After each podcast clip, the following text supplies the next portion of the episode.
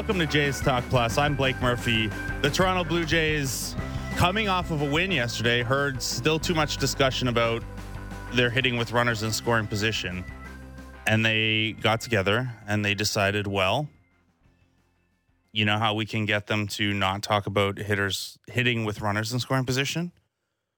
What if we just don't put anyone in running in scoring position for an entire game? That's not entirely true. The Blue Jays momentarily had someone on second base yesterday, but they went a big old 0 for 1 with runners in scoring position. They only had five base runners the entire game. Uh, they scattered a couple of singles throughout the later innings of this game. They got two men on base in the first inning when Bo and, and Vlad both hit kind of softer singles. And from there, that was it. They grounded into one double play. They they just really never threatened Dean Kremer, who went six shutout innings, allowed five hits with five strikeouts, didn't walk a batter, uh, got through six on just 93 pitches. He wasn't even supposed to be there today. Um, he was bumped a day early because Jack Flaherty was scratched. Now, that's not an excuse for the Blue Jays because that was the seventh time they've seen Dean Kremer over the last two seasons. Uh, but good for Dean Kremer, I suppose. He turns it over to Webb, to Cano. Cano, uh, Cavan Biggio nearly got him. Hard, uh, Cavan Biggio pinch hitting for Alejandro Kirk in the eighth, uh, put a drive into one that Cedric Mullins had to jump on the track to corral. But that's it. That's all the Jays would threaten. And then the Orioles get the benefit of turning to not Bautista, who will now be available for the series finale and rubber match today, but Shintaro Fujinami. And why they were able to go to Shintaro Fujinami is that Trevor Richards in the bottom of the eighth took what was a 2 0 deficit and turned it into a 7 0 deficit. That was the final. Uh, Kevin Gausman went six innings, allowed two earned, five hits, one walk, eight strikeouts. Uh, he did allow a home run to Anthony Santander, who would later also homer off Trevor Richards. I think you can forgive Gausman the Santander home run. He pretty much golfed it out of the dirt, uh, a slider that did its job getting down underneath the zone. Maybe it didn't get away from him quite as much, or Santander's a, a switch hitter rather, so maybe it didn't get in on him uh, back foot as much, but it was very low in the zone and not a, a pitch you would normally see someone swing at, let alone golf for a home run. Uh, otherwise, the primary concern with Gausman's start was that he wasn't particularly pitch efficient early. Uh, the Orioles loading the bases in the second with a single, a walk, an error from Whit Merrifield. Uh, Gausman struck out a pair of batters in a row to get out of that. Um, never really looked bad, but not quite as much swing and miss as we're used to seeing from Kevin Gausman. Um, the splitter was better than last time out, but still wasn't breaking as much as we normally see from him. So that's something to keep an eye on, especially as we head further down the, the track here, because Kevin Gausman has had not bad Septembers, but just slightly you know, he cools off a little bit in September the last couple years. So that's worth monitoring. Uh, Genesis Cabrera comes in, gives a clean seventh. Trevor Richards has an awful lot of trouble in the eighth, gives up the Santander home run, and then kind of just snowballs from there. He ends up surrendering five. Bowden Francis has to come in to finish up the inning. So the Jays lose 7 nothing. They're back to eight and a half behind in the division. And I'd probably say, even with a win today, I can stop updating that for a little bit. Uh, even with a win today, that'd be seven and a half with uh, about five weeks worth of games to go. That is going to be very tough to pull off. Uh, elsewhere around baseball, by the way, Texas was off. Every other team around the Blue Jays went to extra innings yesterday. Uh, Tampa Bay came back in the ninth and then won it in the 10th against Colorado. The Chicago White Sox did the Blue Jays a favor in beating the Seattle Mariners in extra innings. For those of you who wanted Tim Anderson on the Blue Jays at the trade deadline, he got caught in a rundown and the ball hit his head, and that allowed him to score. Uh, so Tim Anderson did help the Toronto Blue Jays in the wild card race at some point. The Boston Red Sox then beat the Houston Astros in 10 as well. So the standings look very similar to where we left them. Jays a game back of the third wild card, uh, just a game and a half separating Houston, Seattle, Toronto for two spots there. Boston kicking four games behind, and Tampa Bay as the top wild card, pulling further ahead. Uh, they are now five games up on Houston, so six and a half up on the Blue Jays. The Jays playoff odds per Fangraphs coming in at 64% as of this morning. Um, there is some, for those of you who, you know, the math looks a little weird to you, in both leagues right now, there are a lot of teams in the like 60% range for playoff odds. And I know that that can look weird because obviously not all of those teams are going to get in and it's weird to have them with better than a 50-50 chance of getting in. But think about it if there are three teams for two spots and we assume they're all dead even they would each have a 66% chance of getting in. So that's just how the weird math works on that. Uh, the jays a little below that coming in at 64% right now today is the last day of this baltimore orioles series if they even get the game in and then the Jays will play five consecutive series against teams that are either last place or the Cleveland Guardians. Uh, it is that stretch of schedule where the Blue Jays absolutely need to find their footing and start playing some good ball with consistency. That needs to start at the plate because the pitchers have continued to do their job. Uh, Trevor Richards aside yesterday. Let's try to sort through what happened yesterday, tee up tonight's rubber match. Joining us now, uh, voice of the Toronto Blue Jays on the Sportsnet Radio Network for this series, for all of the series last week, alongside me, it's Ben Shulman. Ben, good morning. How are you? I'm doing well, Blake. Thanks for having me on. Uh, I guess the the biggest thing we take when we look around the box scores at all of baseball yesterday, uh, the Blue Jays really missed Paul DeJong's bat. Man, I mean, that was the wildest St. Louis Bar and Grill out of town scoreboard update I've probably ever done. Chris LaRue and I were watching that game before the Blue Jays got underway, and we just looked up and saw Paul DeJong two for four, and I was like, no way. and it's just kind of classic. You know, I, I, it's good for Paul DeJong. Like I, you know, I don't wish that that he hits poorly for the rest of the season, but uh, he had as many hits yesterday as he did in his entire Blue Jays career, at least in the first place. Yeah, he went three for 44 as a Toronto Blue Jay with zero home runs and one RBI. Yesterday, he goes three for five with a home run and four RBI. And isn't that just the way baseball works sometimes? And Ben, I think had that happened on a day like Sunday, maybe even a day like Monday, where the Blue Jays bat or Tuesday rather, where the Blue Jays bats are doing their job, uh, you could laugh at it. Yesterday, on another day where the Blue Jays get shut out, it felt a little differently. Um, this Jays team every offensive baseball is going to have their ups and downs, but over the last two months or so, this Blue Jays team has been blanked a lot, more than anyone else in baseball over these last couple of months. Um, even if you, and I think we tend to think of the more boomer bust teams as the home run heavy teams, the teams that really rely on the long ball. What do you make of this team's kind of propensity for getting blanked entirely? Not just having one and two, but they've put zeros up on the board a handful of times.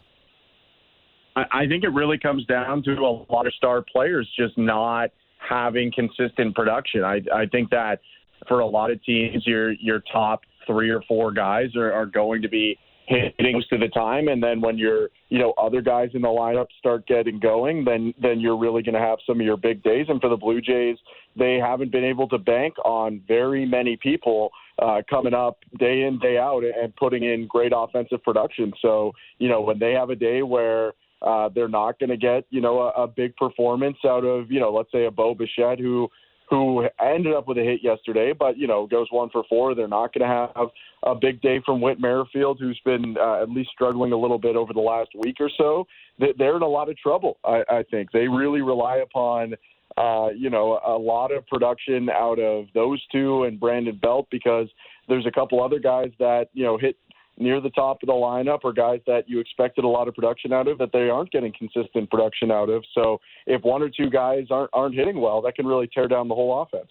It can. And look, this is the eighth time the Blue Jays have been shut out this year. That's about middle of the pack for the league. So maybe not alarming in that sense, but it has happened eight times since June 19th. It's it's happened almost entirely over the last two months here after they were on at one point an MLB high streak of 92 consecutive games without being shut out. Uh, so it looks extra pointed there. Um, so yesterday, it's Dean Kremer on the mound. And I know that he's like, he's a bit of a, a weird guy to game plan for just in general. Another one of those, you know, kind of Chris Bassitt types that throws six different pitches, is comfortable throwing them in different counts and different locations and things like that.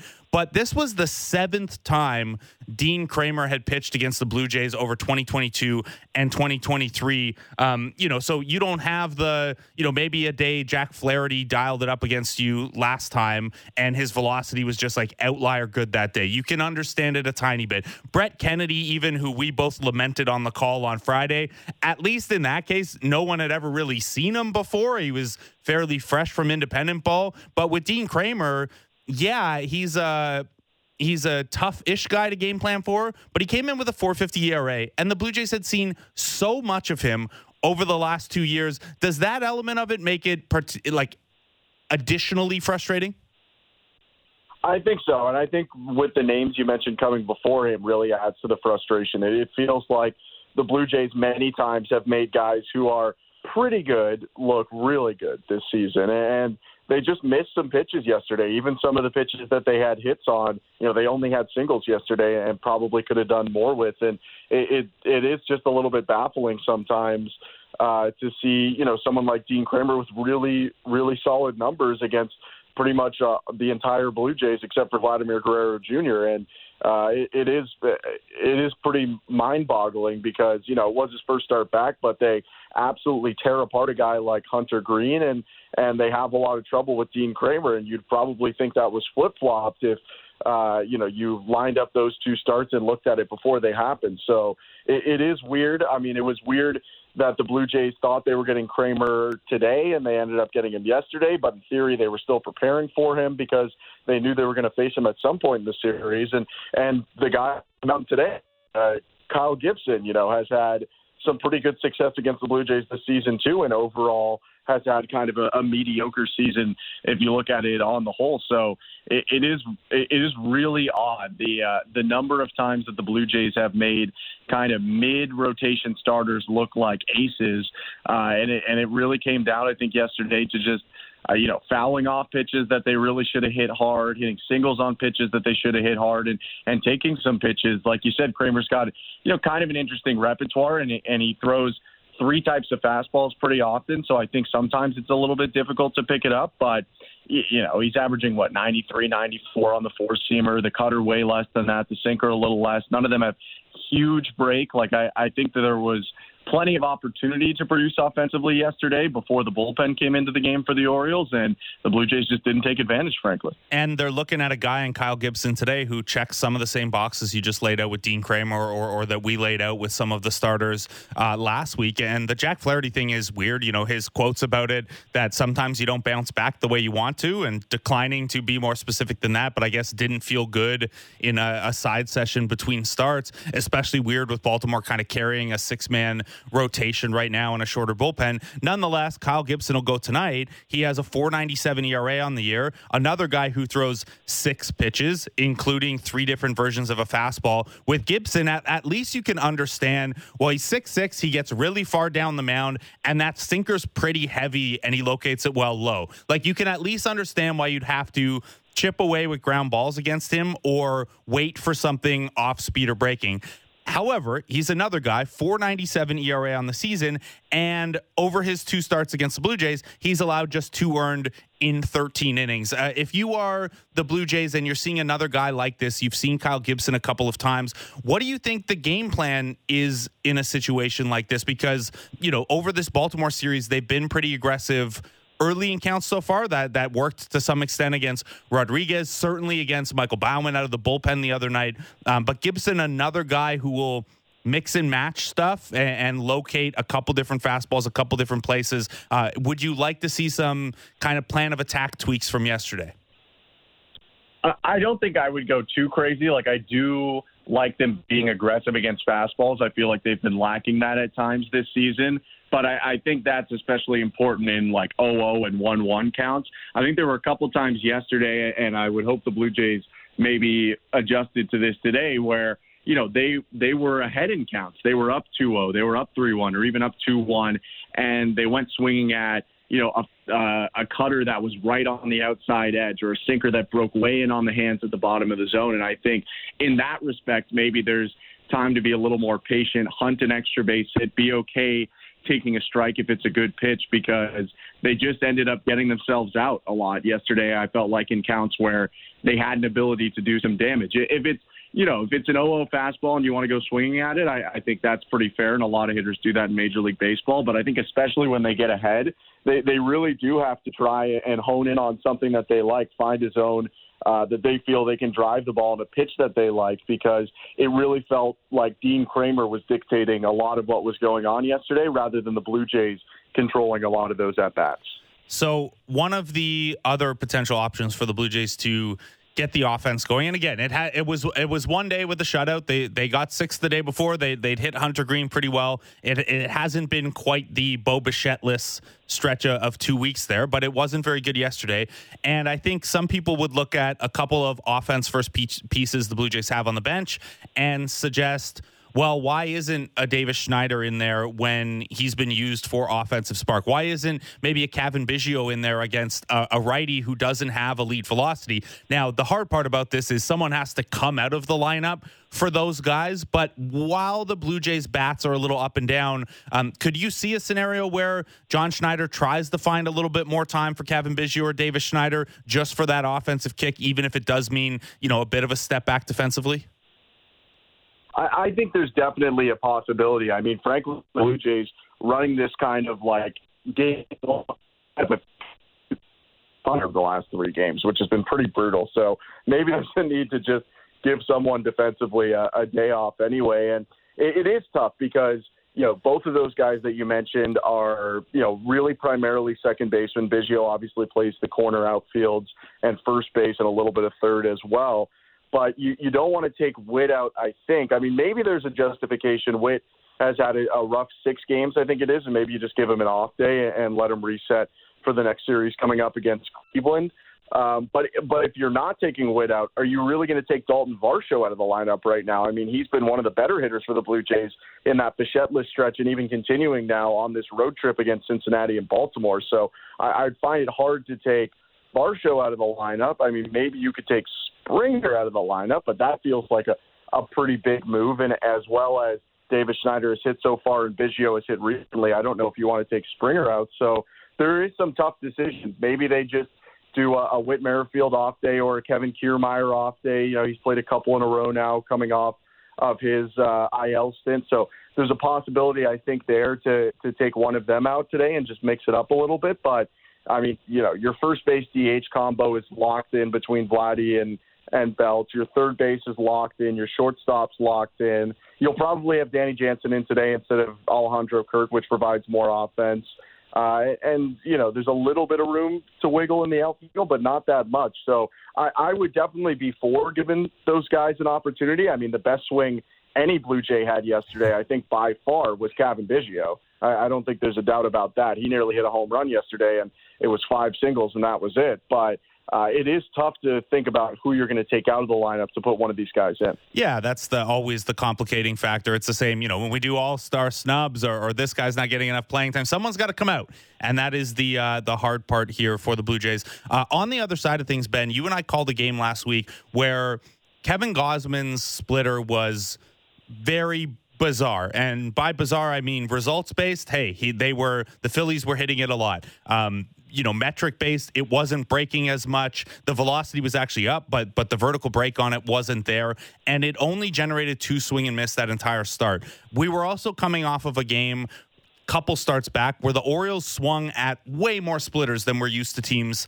uh, swinging at. Normally, we see the teams who do well against Gausman are the ones that are disciplined and able to lay off the splitter a little bit more. Yesterday, somewhere in between, Kevin Gausman obviously has a good start, two earned over six. Um, he did get eight swing and miss on the splitter, but once again, the Orioles were pretty aggressive swinging at splitters. They fouled off 29 pitches against Gausman, which is a season high for him. And just, I mean, if you're going to run a guy's pitch count up, that's the way to do it. Um, given what we've seen from the Orioles in two starts against Gausman the last little bit, that Philly start, um, what do you think? And I, I, I, draw the contrast back to say the Minnesota Twins, who had some success against Kevin Gausman by laying off the splitter entirely. If you were game planning for Kevin Gausman in a big game, you know, which way do you lean? Is, is it entirely based on your personnel? Because we've seen teams have a little success laying off, have a little success jumping all over it. But obviously, those two strategies are in contrast to each other. You can't do them both. Um, what what do you make of those kind of polarized ways uh, of approaching Kevin Gausman as an opponent? Yeah, it's tough because when it's on, you know, it's about as good of a pitch as there is in baseball. But when it's off, just like, you know, a change or something, if one of those floats in there, it's as good of a pitch to hit for extra bases as you're going to find in Major League Baseball as well. And I, I probably lean more in the layoff.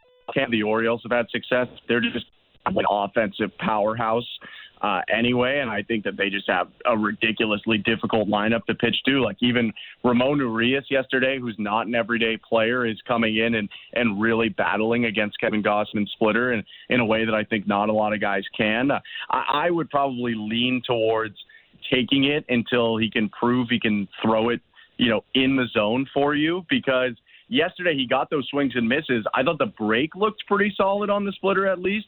I didn't think the command of the splitter was all that good though. He ended up throwing a lot of them in the dirt. Uh, he's not trying to throw many of them in the zone, but his zone percentage on it was about 20%. Uh, and, and it felt like a lot of the time he was just missing either kind of to the arm a little higher than he wanted or spiking it in the ground. And I think that it's so easy to get weak contact off that pitch with the amount that it breaks and, and just how tricky it is to square up that, you know, unless you really find one you like right down the middle of the I probably towards laying off of it because, you know, I, I do think that uh, guys swinging at the splitter helped Gausman out in a lot of cases. There were times he was behind in the count, threw a splitter strike or yeah, strike to ball, and guys still ended up swinging through it. Where if they had laid off and it's not a good pitch to hit when you're up in the count, I think they would have, you know, had a lot more success than they did against Gausman. He's got a good fastball, but he doesn't want to live just on the fastball. And if anything, you know,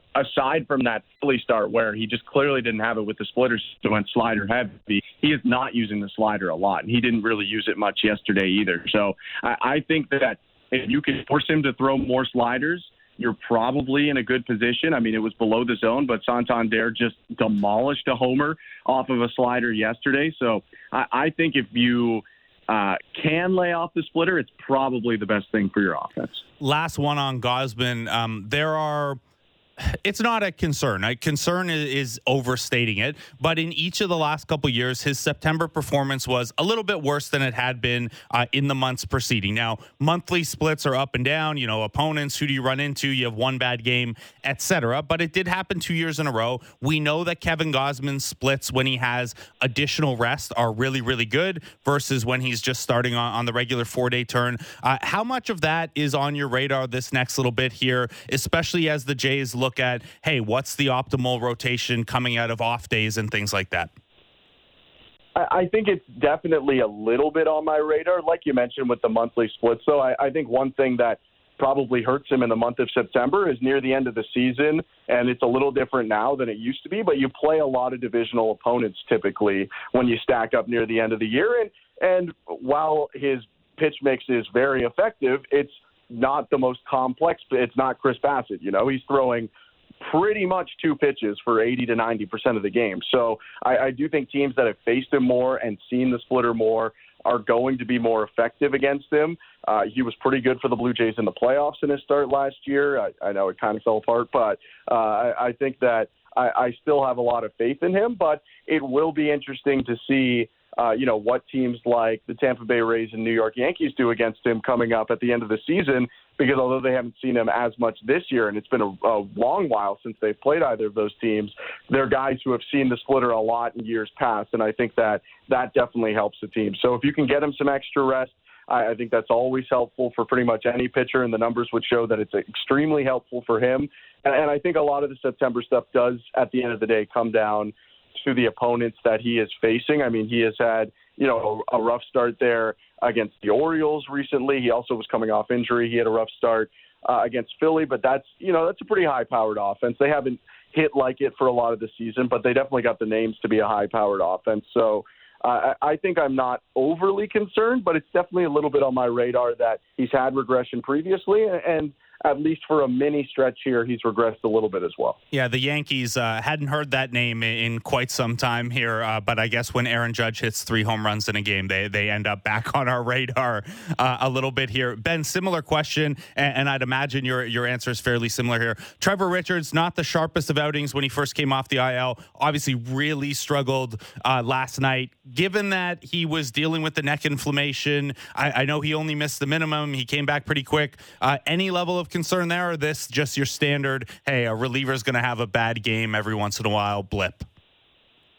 Yeah, just minor concern. I think you know it, I'll have to wait to see a couple more appearances, and if a, a couple more go poorly, then I think it's something to really talk about. But you know, the pitch that Santander hits out of the ballpark, I didn't think was a terrible pitch. Uh, he ends up, you know, the walk to Mountcastle was pretty rough, but that's a tough guy to pitch against. I think he gets some bad luck in that inning a little bit as well. You know, like he should have given up a couple in that inning. Should he have given up five? Probably not. I, I think that there were a lot of things that could have happened there that could have helped him out. It didn't help him out earlier in the inning either. That the Blue Jays committed an error that helped score a run, and and an error that had it not been committed, they maybe would have stolen out from the Orioles in that respect too. So uh, I'll have to wait and see a little bit longer. He's been so good for so much of this year that two rough starts in, in three tries off the IL isn't going to completely diminish the confidence, but this is, you know, a really high caliber bullpen with a lot of guys pitching very well. And I do think you can slide down on the leverage ladder pretty quickly just because of how well everyone else is pitching and how important all these games are, of course, that, you know, if, if things keep sliding, you definitely could find yourself in a spot uh, that's lower leverage than you were before. And I I don't think R- Richards is really in any jeopardy, but when Chad Green comes back, someone's going to go down too, and there's a bit of a crunch coming up in the bullpen with how well everyone's pitching. So, I mean, we expect that to be Bowden Francis. I wouldn't, I would be surprised if it wasn't, but at the same time, you know, all of these guys are competing against really good guys alongside them in the bullpen to be in these leverage spots. And if you slip up a couple times over a, a two week stretch, you will drop in leverage, I think, pretty quickly. Yeah, I agree with that, especially when, you know, John Schneider talks about the bullpen being in pairs, and, and presumably those pairs are sixth inning, seventh inning, eighth inning, ninth inning. Uh, obviously, matchup dependent and righty lefty around that. But generally speaking, a, a, lower leverage guy and then escalating more and more high high leverage guys. Uh, Chad Green, the update on him, by the way, is uh, he's expected to get into another AAA game on Friday, potentially pitch back to back there Friday, Saturday, depending on how those go.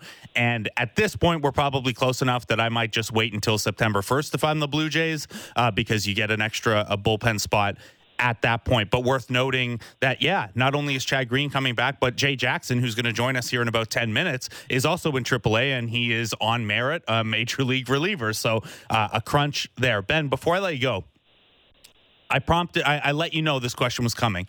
And for anyone who doesn't know, Ben Shulman is a, a very big It's Always Sunny in Philadelphia fan. Uh, that is most of our time during commercials and prep is just Always Sunny in Philadelphia references when we do games. Uh, what episode best describes this Blue Jay season, Ben? Yeah, this was uh, this was a great question, and there I cherished in my childhood a lot. And the Toronto Blue Jays and it's always in Philadelphia were definitely kind of top of the mountain for that. So I, because I did so much research, I'm going to give you a longer answer than you're asking for because there were some honorable mentions. You know, they're they're chasing down teams. You could have gone Mac and Dennis Manhunters right now. uh, the gang reignites the rivalry with Seattle being back in the mix. I, I would take the Blue Jays in some sort of Philadelphia competition. I think Brandon Belt just absolutely smashes a cup of, of beer and flips it in a second. Uh, but, uh, you know, it's definitely not the World Series defense, uh, unfortunately, for the Blue Jays. One I have to go with, and, and maybe it's a bit of a reaction to yesterday.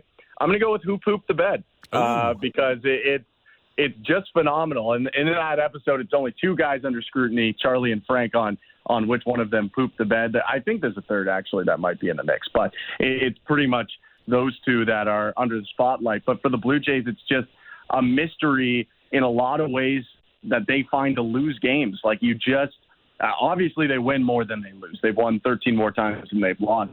They have found a, a significant number of ways to lose games this year that I haven't seen in a while. And so, uh, you know, it, it feels like at least once a series or maybe once every two series, we're, we're trying to figure out uh, who pooped the bed in this game because, you know, they'll, they'll take two out of three, but they should have swept because this guy did this in this spot or, or this guy did this in that spot. And I, you know, it, it's a little bit natural in a baseball season for stuff like that to happen, but it, it does feel like it's happening to the Blue Jays this year a little bit more often uh, than most seasons. And that episode also includes increasingly complex theories on exactly what has happened and what is going wrong here. And then at the end, you find out it's the simplest possible explanation, which is what I think we're heading for here, too. And uh, you can look at some of this uh, offensive stuff. Hey, you got shut out eight times in the last two months. Hey, you're one of the worst teams hitting with runners in scoring position or in high leverage spots. Uh, maybe we, after all two hours a day on this show, stretching for increasing increasingly complex explanations. Maybe it just ends up being uh, the simplest possible explanation at the end anyway. Uh, ben Shulman, thanks for taking the time out this morning. Have a good call tonight if we do get a game in. Thanks so much. I appreciate it. And as uh, Charlie Day said in The Gang Beats Boggs, that's baseball, baby. That is baseball, baby. That is Ben Shulman, uh, voice of the Toronto Blue Jays on the Sportsnet radio network for this series, for the last couple of series. Um, obviously, working in and out uh, around Ben Wagner, been a lot of fun to get to know Ben, do some games with him. Uh, we're going to take a break. We're going to talk to another guy. It's been fun to get to know uh, a little bit. I think Blue Jays fans are very invested in his personal story as well as his baseball story. Jay Jackson, a reliever for the Toronto Blue Jays and now the Buffalo Bisons, joins us next as Jays Talk Plus continues on the Sportsnet Radio Network and Sportsnet 360 discussing the biggest stories that matter to Toronto sports fans. The Fan Morning Show with Ailish Forfar and Justin Cuthbert. Subscribe and download the show on Apple, Spotify, or wherever you get your podcasts.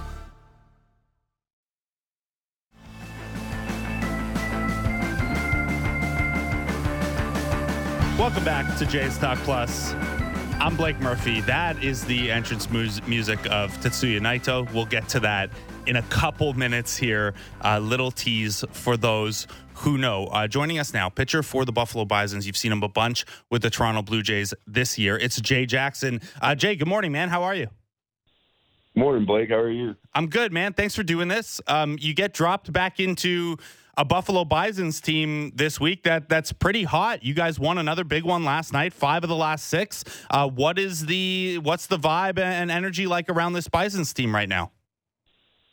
It's good. Everybody's just enjoying the last part of the season, just um, just getting in the rest of the work they were they've been working on for the, the whole season. You're seeing the results of it these last couple of games where, you know, second half really where these guys have been on a tear and at the top of the leaderboard for their division for this second half stretch. So guys are just putting in a lot of work that they had at the beginning of the year, starting to show results and starting to win games.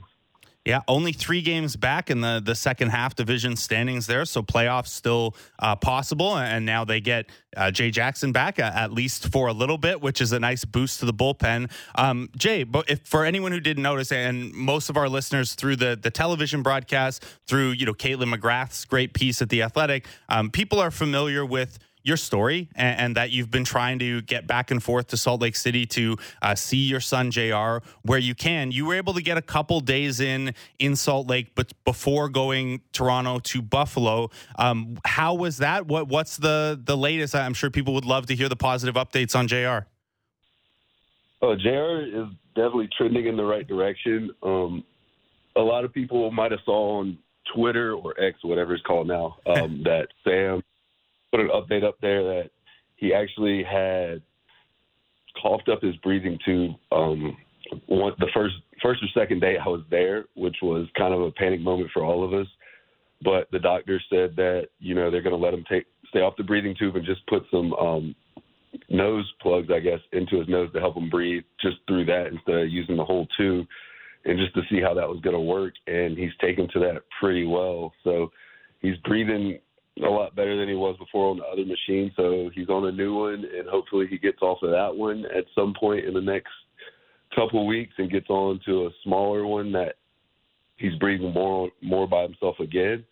But he's trending in the right direction, you know, especially for him being pulled out as early as he was. He's a fighter, and that's just a testament to him and Sam and everything else. But he's definitely going in the right direction. And I, I, saw right you got to hold him this past weekend as well, which which was a first for you. Yeah, I got to hold him twice. I got to hold him the sec the day after he coughed up his tube because they said because of him not being on that extra breathing tube that there's less chance for infection of anything. So I was actually able to hold him, not only hold him, but do skin to skin. And he got to lay on me for a little bit. And then the night I was coming back to Buffalo or Syracuse, I got to hold him for like, or skin to skin for another like 30, 45 minutes that night too. So it was definitely surreal. Uh, I can't thank the doctors and Sam and just the team enough that I've been able to get back and be able to have these moments with my son. Um, I, I know that obviously there is a, a, huge amount of strength from you, from from Sam through all of this. Um, what what has it been like? kind of you know trying to focus on baseball while all of this is going on you you've done a little bit of the back and forth obviously you're you know you're talking to sam constantly and your mind is um, back with her and jr at times but you're also trying to focus on baseball H- how have you been able to manage that as well as you have i would say that's just you know the strength that comes from sam and my family and just all the people that supported me throughout this process you know i've had a lot of friends you know, help me out whenever I needed to pick me up, especially a lot of my guy friends um, that I came close with over the few years that I've been playing ball, or just guys that like I've known just in general that have taken kind of a liking to me. They've reached out and kind of checked on me every city I've gone to when they've been in town. They've kind of, you know, tried to reach out and see me too.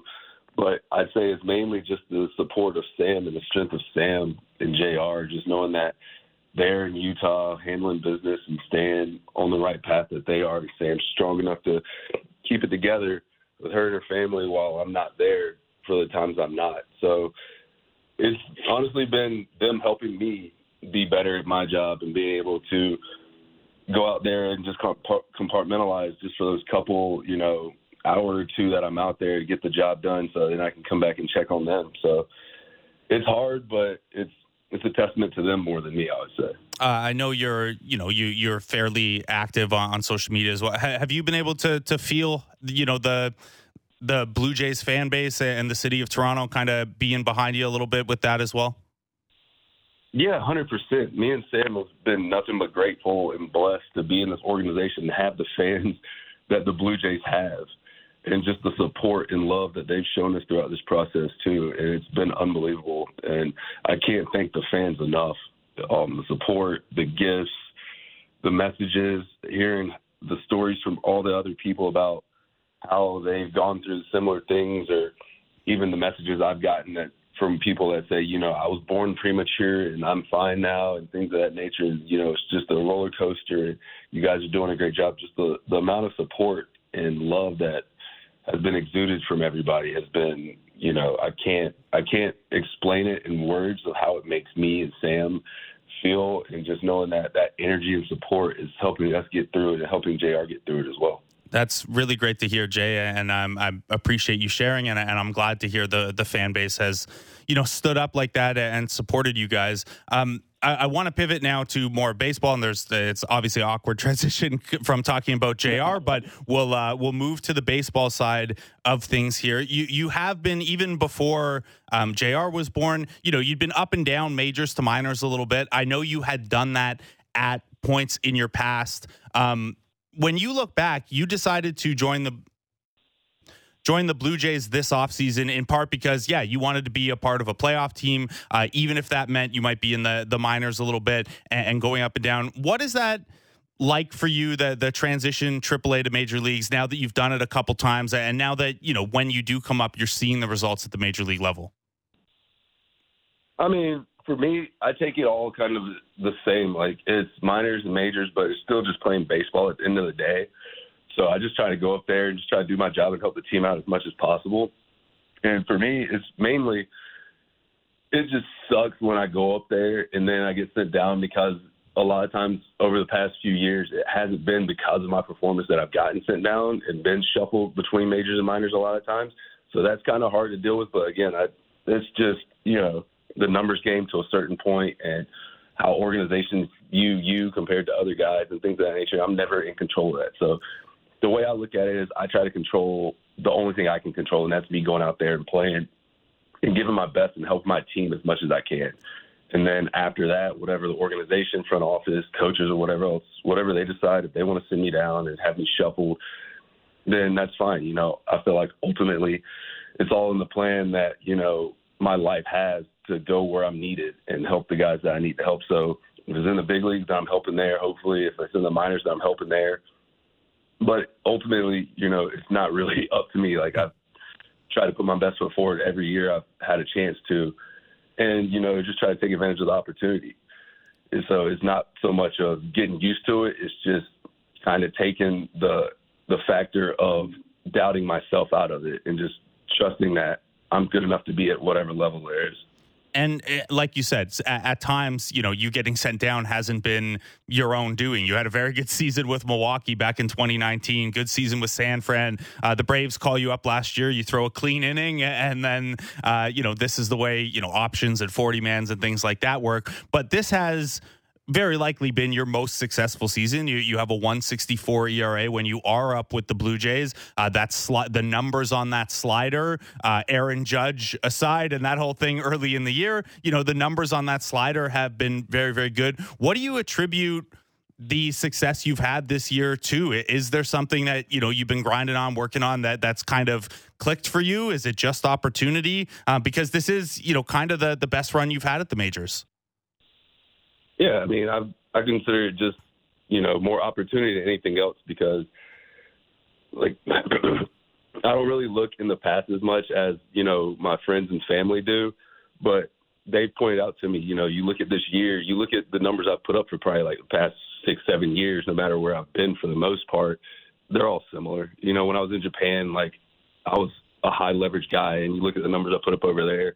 I come back and I play for Milwaukee in San Fran, and I'm in good leverage situations there, helping those teams get to get to the playoffs. You know what I mean? So I was throwing in good situations there where I was helping the team win, and then go back to Japan. Go COVID happens, things of that nature. Then I'm back with San Fran. And it's just I. You look at the AAA numbers for the past few years too. It's just getting an opportunity to be at the big league level and show what I can do. And like I said, taking the rest of it out of it because I I can't control the rest of it. I can just go out there and do my best and whatever happens, happens. So it's not one thing. It's just as I've gotten older and gone through this more times, it's probably just gotten better from the the amount of times I've thrown it and been in these situations. So you mentioned that you know you you were a part of those teams, and San Fran, Atlanta, and Milwaukee all went to the playoffs. I know you were on the the playoff roster for the Brewers, um, but you know, you, you, didn't get into a game. When you were deciding this offseason where to sign and the Blue Jays were an option, I, I know Arden Zwelling wrote about this and spoke to you about it back in spring training, but the opportunity to be in a competitive playoff environment was more important to you than maybe, hey, a team where they could throw 60 innings at you and you'd be on the major league roster the whole time. Um, was that a, a, big factor for you? Just the the ability, no matter the role, to be a part of a, a team that's fighting for the playoffs? Yeah, well, that's definitely a part of it. You know, when I was going through the process at the beginning of the off season and during the off season, you know, the Blue Jays had told me that I was going to be in the running to make the team out of camp if I had a good camp, and there's going to be some spots possibly open and things of that nature. And you know, you just you trust what the teams tell you at that point. I had a few teams tell me, "Hey, like." You're going to be one of the veteran guys. You might make the team out of camp, and you know you're going to help our guys, but you're not going to be an important part sometimes. but the Blue Jays were like, you know, I looked at the roster, I looked at who they were bringing in. I saw that it brought Don in and I saw the additions they were making with KK and a couple other guys like Barsh and things of that nature. I was like, this is a very competitive team. And the only thing I feel like I'm missing from my resume in baseball is going to a World Series here and getting a ring here. So other than that, like I was just looking at the teams that were talking to me and who had the best chance and who was telling me that I was going to be able to help the team actually be a part of a playoff run because you can be part of a team and then never play or pitch or whatever at the big league level and they win a championship and yeah you win a championship but you didn't actually contribute to the team and that that feels i mean it's good to win but for me i feel like i haven't done enough if i'm not helping the team like get to that level so the blue jays having the opportunity they had the team they had being able to play with vladdy Cavan, bo uh, george Goz again, belt again. Just having those guys there and seeing the competitiveness that we were going to have was huge, and that was ultimately what you know drove my decision to come to the Blue Jays. That and the fact that they told me I was going to be able to help. So for sure.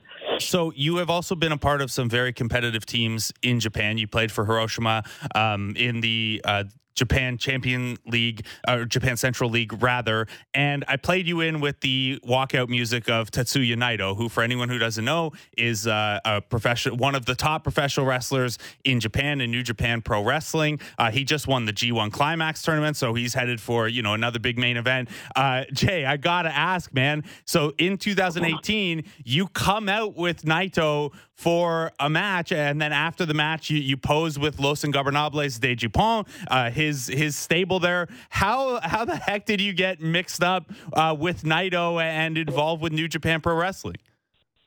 It was actually funny. Like in 2018, when that happened, me and Naito had been friends for like a year or two before that. Like the first year I got there. Uh, so one of my friends actually was good friends with Naito, and then me and him actually start like Naito would always come and visit him when he was in Hiroshima and things of that nature. And so I met Naito, and me and him became good friends. And then 2018, he just happened to be like, "Hey, like we're wrestling here.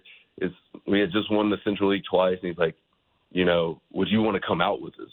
And I was like, "That would be awesome. Like, let me check to make sure the day they were playing, like we weren't playing or something like that." And I was like, "Yeah, for sure. Let me do it." And I got to actually come do all of it, and that was just amazing. Like I said, Naito's Naito's an amazing guy. I met him couple years before that, he was actually um, there the next day after my son was born in Japan, and he actually got to hold my son in Japan. So he's actually been a big part of like my whole Japanese time frame over there. That that's awesome. I'm a I'm a big Japanese wrestling fan, so that's very cool to uh, to hear. Are, are, were you a wrestling guy before that, or this was like purely just hey, you became friends with Naito?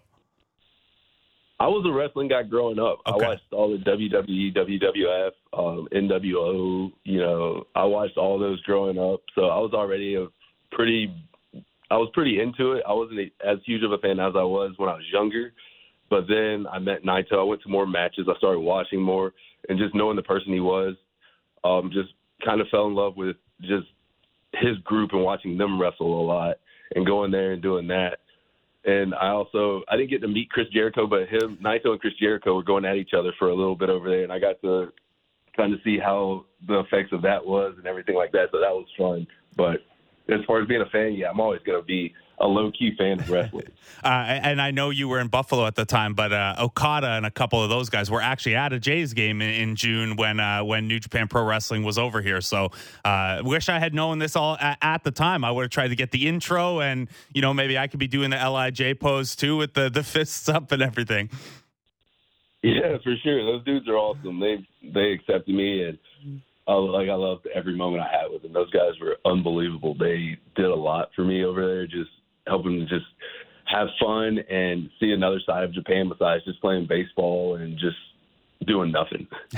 that's that's a blast, man. That's a, a lot of fun. That's very cool to hear. Uh, also, awesome to hear about all the progress uh, JR is making. Jay Jackson of the Blue Jays of the Buffalo Bisons. Thanks so much for taking the time out this morning, man. Uh, we're all in in your corner, in JR's corner. So uh, keep up all the positivity and all the great work. No, I appreciate it. Thanks, Blake. Of course, anytime you guys need me, you know, I'm always around, man. Jay Jackson, uh, pitcher for the Toronto Blue Jays and the Buffalo Bisons. Uh, the Bisons right now making a push in the second half standings in the International League. They've won five of their last six. Uh, they have closed. You know, there there are a couple teams to jump still, but they're only three games back of a playoff spot. Of course, they're going to lose a pair of guys uh, September 1st when the Blue Jays rosters expand, but still uh, fun to keep an eye on that team. Norfolk being the team that uh, clinched their playoff spot in the first half of the season. They've cooled off a little bit here, uh, but yeah, worth worth keeping an eye on, on the Bison's uh, schedule page on on their box scores. Obviously, we we take a look in at some of the prospects from time to time. We're actually going to talk to Kiley McDaniel after the break, so we'll get uh, he's got his updated top 50 and his updated organizational rankings up over at ESPN. We'll pick his brain about Orelvis Martinez, uh, Ricky Tiedemann, a bit of a rough one yesterday. Just pitch count got away from him, only lasted one and two thirds. That's for New Hampshire in Double A. Uh, this Bison's team, by the way, in addition to only being three games out of uh, a playoff spot, they have This is uh, a little bit San Diego Padres of them, but they have by far the best run differential in uh, the International League in the second half year. So maybe even better things ahead for the Buffalo Bisons. Certainly, if they get Jay Jackson into some games here, Chad Green working for them. One of those guys will be back up September 1st and I'm sure there will be some some up and down as well. And then as for on the hitting side, who who comes up next? You know, the lean might be Nathan Lukes since he was last man out, and he's obviously got the pinch running and defense replacement utility. But we'll talk to Arden Zwelling around 11:30 and see what he thinks about that as well. Uh, we're going to take a break. When we come back, Kiley McDaniel of ESPN joins Jays Talk Plus on the Sportsnet Radio Network and Sportsnet 360. Diving deep into Leafs, Raptors, Jays, and NFL. The JD Bunkis Podcast. Subscribe and download the show on Apple, Spotify, or wherever you get your podcasts.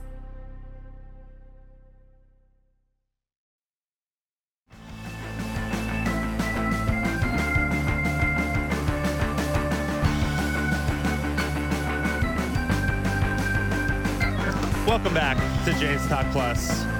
I'm Blake Murphy. The Jays are very, very focused on the right now. Uh, they are a game out of the wild card. They're fighting a couple of teams for that. But in baseball, you always have to have an eye on the future, an eye on the far in the distance future with your things like your organizational prospect rankings, the draft, an eye on the near term future. How's your AAA team looking? Who's getting called up September 1st? And an eye on free agency. How's the team going to look next year? By the way, Fangraphs had uh, an early peek at 2024 standings projections just based on who is still under team control for next year. Jays top of the AL East. That probably doesn't keep you warm at night coming off of a 7 0 loss to uh, the Orioles. There is fairly major news that could affect this winter's free agent market in that Shohei Ohtani has torn his UCL again. Obviously, he is still maybe the best hitter in baseball, probably the best hitter in baseball, but ahead of a potential $500 million offseason. That's pretty big news. Uh, Kiley McDaniel of ESPN at Power Alleys on Substack, author of Future Value. He joins us now to help sort through that and some of his updated org rankings and prospect rankings. Kiley, good morning. I, am sure the answer to this is better than the Angels, but how you doing? that that is true. Better than the Angels. Yeah, yeah. I'm the doing well sitting here uh, finishing up my coffee. Uh, how's your morning going? It's it's pretty good, man. I was just talking to a Blue Jays player about Japanese wrestling, so it doesn't get even off a seven nothing loss. Doesn't get too much uh, too much better than that. Uh, I do want to talk some Jays and farm system stuff with you, but the headline item around Major League Baseball today: not only is Mike Trout going back on the IL after one game off, but Shohei Ohtani has once again torn his UCL. He will not pitch for the rest of this season. Uh, you had your kind of lay of the free agent landscape a couple weeks ago up at ESPN Shohei Ohtani is still at the very top of that, but a two way player headed into an historic free agency now with potentially needing Tommy John surgery. How how is this going to ripple in the free agent market? How does it affect Shohei Ohtani's potential free agency? Uh, I think that top line number will obviously be affected. I had sort of uh, when I, I wrote something I want to say in the middle of the spring and the sort of weighted average of all the projections, I think I had 26 projections, was like 530 million. Ooh. So you know, call call it call it 550 if we're assuming you know highest bid wins. And in recent years, pretty much all the projections come in a little below where it happens. So it's kind of the expectation. By the time I wrote about it, uh, we were referring to my free agent rankings, um, more say two weeks ago. I was like, the the thought process is now that it's around 600 million. It's gone up say 10 percent since then uh, I checked in with a few people this morning, just kind of saying like, "What do you think?" And they're like, "Well, I mean, we don't know if this is doable, but it sounds like he could probably like just DH and then not pitch next year, but then pitch the rest of the you know potential 10, 12 year contract."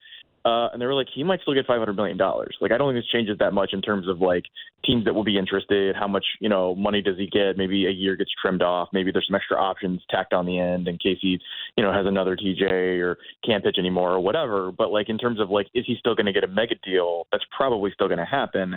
There's a chance that he wants to you know do a one year deal for a giant number, get an opt out and a shorter term deal. Like his his um his thinking and the stuff he's looking for may change because maybe he thinks a year from now um, he can prove that he can pitch and he'll get that giant deal. Um, there, there's some different ways to approach it from his end, but like it getting tons of money, I don't think is going to change. It's just like how many tons, basically. Yes, and yeah, I guess the term if he wants to kind of do the bet on himself, re-enter. Um, so what you're describing with, hey, he could, you know, have the elbow stuff, be working on that, not pitch for a year, still be immensely valuable as a hitter, and then rejoin you as a pitcher again. We've seen him do that once already, and he was not quite this established yet, but he was still very, very good. Um, I, I, know you're not a doctor, so I don't mean to put you on a spot in that regard. But do you think some teams would have a concern that doing that and, and trying to do both of those things at once is maybe part of the the re-injury risk that Shohei's been dealing with here, where you know if you're focused on also hitting and that is a huge part of your day, not just the round the clock rehab, that that maybe has a, an impact on the the status of your arm moving forward. Is that something you've heard from any execs or people around baseball? Yeah, the the way that the medical people had always explained it to us is the you know one of the biggest sort of um, you know fallacies in you know sort of um, a- amateur uh, parent uh, you know travel ball that kind of thing is that like oh we'll just get you the TJ now get it out of the way you'll come back throwing harder. And it's like no that's like a terrible idea for a number of reasons.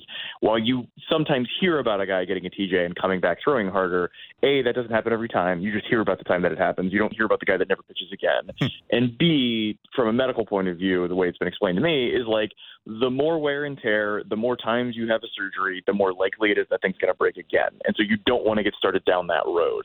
Obviously, Ohtani has now is, you know, seems like there'll, there'll be two times he'll be cut on, which then the implication is that the next time is now more likely for him than for a pitcher that's never had it before that otherwise is the same kind of pitcher, you know, throwing the same amount of innings and throwing the same hard uh, fastball and, you know, all that kind of stuff.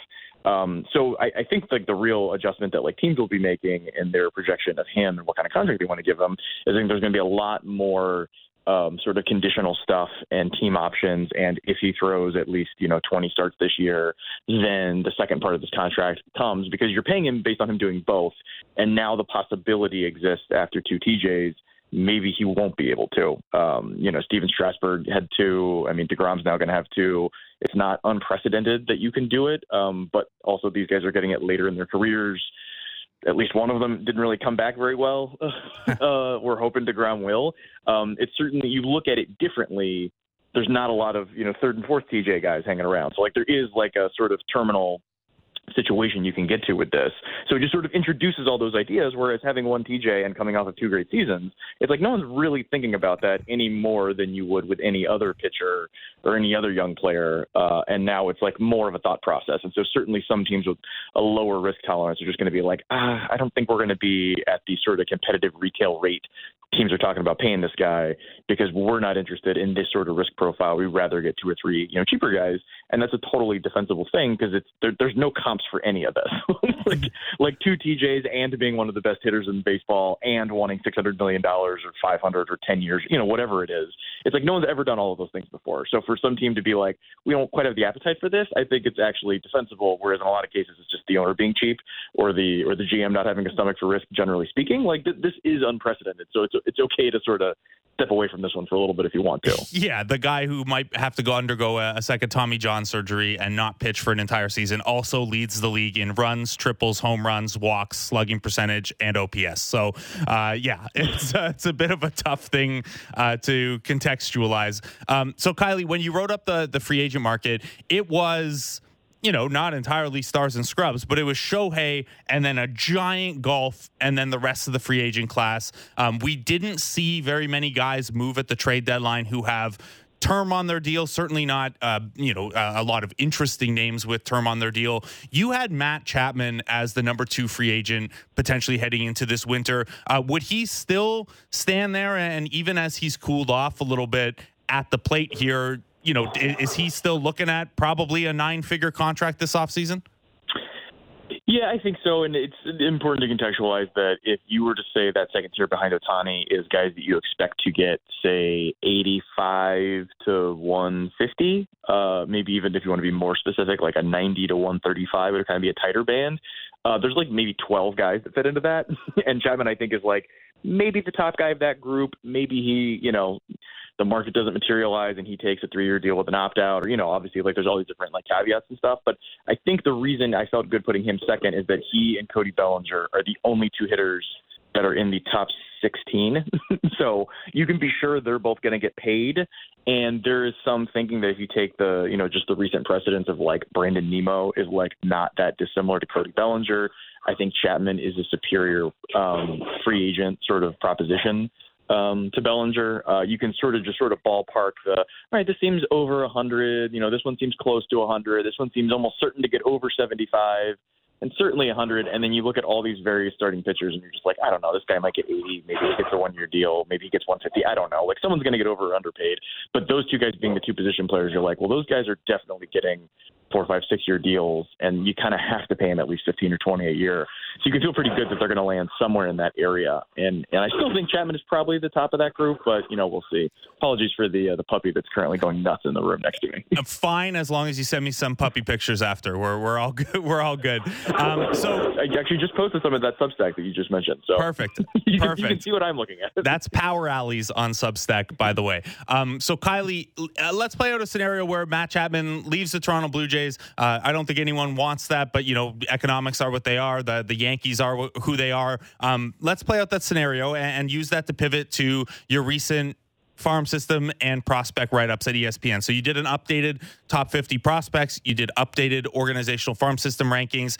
And within that, the Toronto Blue Jays did not grade particularly well. They came 25th, but in someone who was in the others of note honorable mention, so conceivably that kind of 51 to 80 range on your prospect list was Orelvis Martinez, who has come up as a shortstop but has seen some time at third base, now second base. The Blue Jays also have Addison Barger at AAA. They have graduated Davis Schneider to the majors in a scenario where Matt Chapman were to walk, and this could apply to Whit Merrifield at second base as well. Um, what is your confidence level that one of the Blue Jays' more ready infield prospects could be ready to contribute to a win now team next season? I would imagine that's like the plan. Um, who who knows exactly what the sort of breaking point is on, you know, paying Chapman or you know Merrifield or exactly what the plan is. But like this is like pretty common, especially from teams whose executives fall in the in the Cleveland, hmm. uh, I guess formerly Indians now Guardians tree of executives, which is when you've got a top 100 prospect that looks like an everyday guy that's in AAA, that's ready to go, that you've been waiting years for, and he's coming up the same year that your free agent is leaving. Uh, it's like, oh, well, like, you know, you'll offer that free agent maybe two thirds of what the highest bid will be, but like he's not going to sign. Everyone understands that's what's happening. That's not obviously like the Cleveland payroll and the Toronto payroll are two different things, but just the thought process leads you to we have Martinez and Barger sitting right there and presumably one of them will be the answer. And the odds that you're going to thread the needle and give you know Matt Chapman 100 million dollars at age 31 next season, and he's going to be a great value with a positive you know return. It's like all right, all that stuff happening like it doesn't seem like a good idea. And Martinez, I, I think, has like made some strides this year. Like he has not, uh, I would say, dominated in AAA, but he's the age of all these college guys that just got drafted, and he's in AAA, like hitting a bunch of home runs and playing a pretty decent third base. And he's performed at least league average while being at least two or three years young for every level he's been at. After being touted as you know an amateur 15, 16 year old as one of the best in his class, and he's basically like answered the bell at every level. It's like you kind of got to find out what this guy is, and if what they think he is is he needs half a season in AAA so you're going to sign, you know, one year, $5 million deal, you know, extra guy to start for those first couple months, wait for him to get ready. And then that guy, you know, pushes back into a utility role or ideally he, you know, does great in spring training and then takes that job or Barger does or whoever it is. It just seems like this is lining up to be one of those you know, we got everything we needed from Chapman. Uh, we're going to get a comp pick when he leaves. These guys are going to come up. We're then going to be $15 million cheaper at that position and probably not as good, but hopefully not that much worse. And in a couple years, maybe just as good as it would be if Chapman stayed. Like that just seems like where this whole thing is headed, and it, it seems unlikely that they're gonna you know, do some version of either leave Martinez in AAA all year or trade him, or they think he's a bench guy and then just re-sign Chapman. As much as I think like the fans would like that for continuity, that's just not how you know Shapiro and those kinds of guys really think about this sort of thing. Especially when you know they're they're a borderline top five payroll right now. They're into the CBT, and yes, Ryu comes off the books next year, but they're still you know pretty a pretty expensive core with a number of holes to fill here. I'm sure they would love to plug one or two of those holes with guys making you know 750k Versus uh, a couple of million. So Kiley, also within that, you, you, know, you rank the Jays as the 25th organization in terms of farm system quality. Ricky Tiedemann still checking in at number 21 in your overall rankings, and you were, you know, complimentary of some of the risks the Blue Jays have taken on the prep side, high in drafts over the last couple years. But my read on it, and having talked to you over, you know, the last two years or so, and, and reading your stuff, is that you know, a lot of the better items in the Blue Jay system, with the exception of Martinez and Tiedemann, are guys who, you know, project as like solid bench pieces or good relievers, maybe. And with the exception of those two guys and, and maybe Brandon Barriera, who has missed almost all of this season injured, there isn't quite as much ceiling in the system. Is that a fair read of why they're in the, the bottom third of the league for you? So the for for people that haven't uh, interacted with my stuff before, the the way that I rank the farm systems is based on um, sort of empirical results of how you know a prospect of this tier historically over the last 20 years turns into this much at the big league level. You then can take that much performance, convert that into dollars. You then put a dollar on each prospect, add them all up. After doing all of this, the thing that surprised me when you look at like how much this system sort of values players and how I would value players, like you know looking at trades and things like that, is the top say 50 or 60 players are worth even more than I thought they were uh, like for instance, like Tiedemann is worth 11 Arjun Nimmalas or Tucker Tomans, which I wouldn't have guessed it was 11 of them. I would have guessed like, you know, five or six maybe. Like that would be a trade you make five of those guys for one really guy. It's like, no, it's 11 of them. So all that to say, basically how many guys you have in the top 100 dictates how, what sort of tier, what area of the farm rankings you can be on. And so with Tiedemann being in that top group and then Martinez in the next group and then uh, Barriera, the only other guy kind of like right there, you just, you know, you have three guys in the mix, one to each of sort of the thirds of a top 100 the teams in the middle of the top have like five or six guys, or maybe three or four guys just like knocking on the door, you know, that kind of thing. And it's usually because they've been trading for them or whatever. It's not that the Blue Jays are doing it wrong. It's the Blue Jays are sort of subtracting, graduating guys, trying to improve their big league team. Other teams are trying to add up. Um, so all that to say, it is not necessarily a failure. And I would say what they've been trying to do the last couple drafts in taking Tucker Toman, Nimmala, Barriera, these are all high upside high school guys where they are taking a risk that the player is worth X in sort of value right now, we think he has a chance to really rise in value if we develop him well and we scouted him well.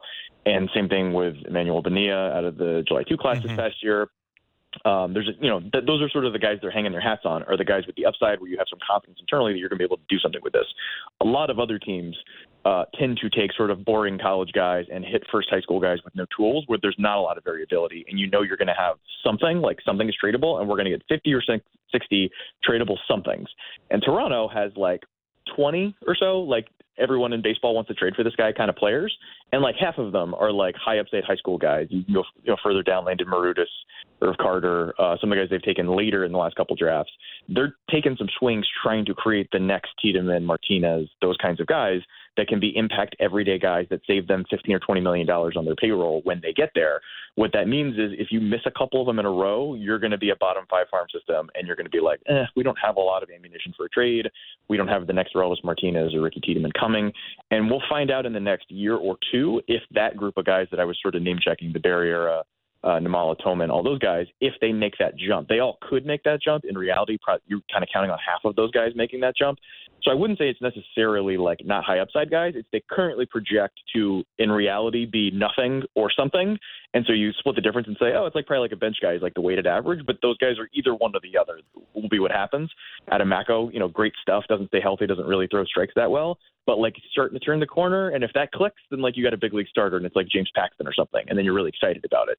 So I, the, I guess the, the, the only like little quibble I would have with what you said is like while while those guys are graded the same as boring bench guys, they're probably going to be one or the other, as opposed to actually ending up the boring bench guy. Right. So the uh, the scope of potential outcomes here is huge. Um, I, I, do wonder, you know, the, the Dodgers ranked pretty well in your farm system rankings. That's been true for a fairly long time here. They are in like year 11 of permanent win now, all in for a championship mode. Uh, if the Blue Jays, and look, the Blue Jays are, as you said, more of the Cleveland mold than the Los Angeles Dodgers mold when it comes to a certain way of thinking. But what you know the Dodgers or or if there are other examples of teams who've been able to stay competitive this long while also making sure the farm system is well stocked. A lot of that probably comes down to player development, but is there anything strategically that the Dodgers have been able to do to kind of twin track this where they're always win now but always a pretty good system as well? Yeah, it's one of those things they talk about a lot. I think I'll probably end up writing an article this offseason about it. That the the, the thing that the casual fan isn't aware of, that I think the people in the industry and you know sort of the people I'm talking to on a regular basis um, notice is having a point of view, which which sounds like sort of a nothing, like nice to have. This is the thing we talk about, but doesn't really matter. Um, what I mean is like Cleveland is the best in baseball at drafting boring college pitchers rounds five through eight. The Yankees are also very good at this specific thing. And every year, if you take three or four of them, there will be one real prospect that it, that goes from being worth a negligible amount of money to having a trade value of $15 million. Uh, the Yankees did that last year. Cleveland Tanner Bibee was that guy like two or three years ago, and now is in their big league rotation. Like they're really good at that. And so the, the two years ago, the Cleveland draft was I think it was three rounds of like position players, and then literally 15 straight boring college guys. They were like, we're really good at this. Why would we take five when we could take 15? And whatever it is we're not getting, like a you know boring second baseman, we'll just take a terrible one, or we'll trade one of these really good pitchers for an even better second baseman because like we're better at developing this kind of guy. The Yankees continue to take that sort of player because they're you know they're pretty good. They'll get Volpe and Judge and you know those kinds of guys uh, here and there, not every year, but they'll get them. And maybe Spencer Jones will be that guy. Um, but they know at that range of the draft when they go like small school, mid major, late rising, like reliever that could turn into a starter, like they're just really good at that. Toronto, I think, is developing that sort of um, proclivity, looking at Toman and Nimmala and Barriera, where it's guys that have multiple years of history of being toolsy and good on the high school side, with the gamble being that you can keep the pitcher healthy, you can develop things a little bit because Barriera stuff is already there. You're really just trying to harness it. Uh, Nimmala, there's some questions. How much is he going to hit? Toman also, like, is he going to hit and have power at the same time? Bonilla, you know, huge tools. Is that going to turn into, in the same way Robes Martinez is, is that going to be hit and power and production all at once, or is it just going to be tools and BP and stuff?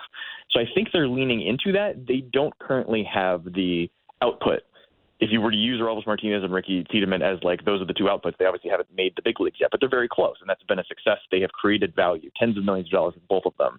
Doing that, I think they are trying to find that point of view. The reason I bring all this up is because the Dodgers are. I was talking to somebody about a prospect that the Dodgers have that all he needs to do is basically lift the ball more and he'll be a top 100 prospect. And this is a third team, and they were like, "Oh yeah, well if you're ever going to bet on a young player with a bunch of tools that's really good that needs to lift the ball more, learning how to do it, you'd put him in the Dodger system." He was like, "So he'll probably figure it out in like the next year." It's because like they're really good at that. Like Will Smith was a guy that hit a bunch of ground balls at Louisville and didn't have a lot of power, and all of a sudden he's hitting 30 home runs in the big leagues like four years later, which is like unbelievable that you can be in the ACC and not know how to do that thing. So if Toronto can figure out what that thing is, and I think again, if it ends up being we turn high upside, maybe can hit, but they have a bunch of tools, high school infielders into something, then Nimmala and Tillman will turn into something. That will be their point of view, and they'll start drafting the way Seattle did, where they had three picks in the first 35, and they took three high school position players because that's what Seattle's good at. So I think if Toronto has a, has an inkling that they've got a point of view here, they got a thing they're good at, and they're going to lean into it. You're going to find out probably next season if that's the case. And if they get some results that they think they have something here, then they're going to start trading for those guys. They're going to start signing those guys internationally. They're going to start drafting those guys. It'll be obvious. And that's how you get more bang for your buck uh, in the amateur markets. And so you don't have to be trading players away from your big league team to have a top half farm system. You can just sort of be creating it and make it a sustainable thing. And that's like the little piece they're missing. But I think they're starting to move in that direction. So I'm kind of curious to see if in the next year or two, if they figure that out and it seems like things are clicking and they're like turning that corner and they're on that road to being the Dodgers to bookend this with Angels talk, the Angels' point of view, at least in parts of the draft, seems to be valuing guys who can be very quick to the majors and not hesitating in uh, elevating them pretty quickly. We've obviously seen this more recently with Nolan Schanuel uh, being the fastest draft to majors position player in like 35 years. Um, but this is also something that around baseball, we, we do seem to be seeing teams be a little bit more aggressive elevating position players. Noelvi Marte and Masyn Winn are up in the majors at 21. Ethan Salas at 17 is already in double A. Dylan Crews is already in double A. When you look at how aggressive some teams have been on the position player side this last little while, what does that tell you about, you know, where we're at strategically? And does this have something to do with you know, I, I, know Salas is 17, so he's a, a, poor example of this, but something with how ready guys are when they're entering the, the draft or, or entering the higher levels of the minor leagues. Yeah, I mean, I talked about this a little bit in the uh, the book Future Value available Yep. wherever you buy books. Um, but the the idea being that the if you were to, if you were like in a front office in say like the 1980s and you're drafting a high school player in the second round, the odds that that player never gets out of A ball are like pretty high. Like if you do that two or three times, one of those guys will not get out of A ball. And now if you take a high school player in the top 50 picks, it's almost impossible if he doesn't get out of A ball. Like it doesn't happen anymore. I think I looked it up, and the last time that a first round pick, like first 35 picks, didn't get out of uh, A ball, I think it was 15 years ago. like it just it doesn't exist anymore. And so a thing that was like the risk, the reason you wouldn't do a thing like when I was a kid, uh, now is like oh that doesn't happen anymore. And the reason for that is because it used to be when you drafted a high school player, it was based on watching him play high school games, and that was it.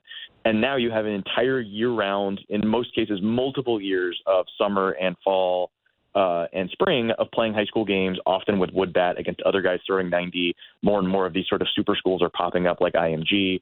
Or if like there's a really good player in Southern California, there's a 90% chance he's at one of five or six schools, and they all play each other, and they all have all the really good players going to all the really good colleges. So because we get more information, more context, they're essentially playing at a higher level. They've like created this new high level of high school. Um, you can take those guys, and you can feel more confident about it.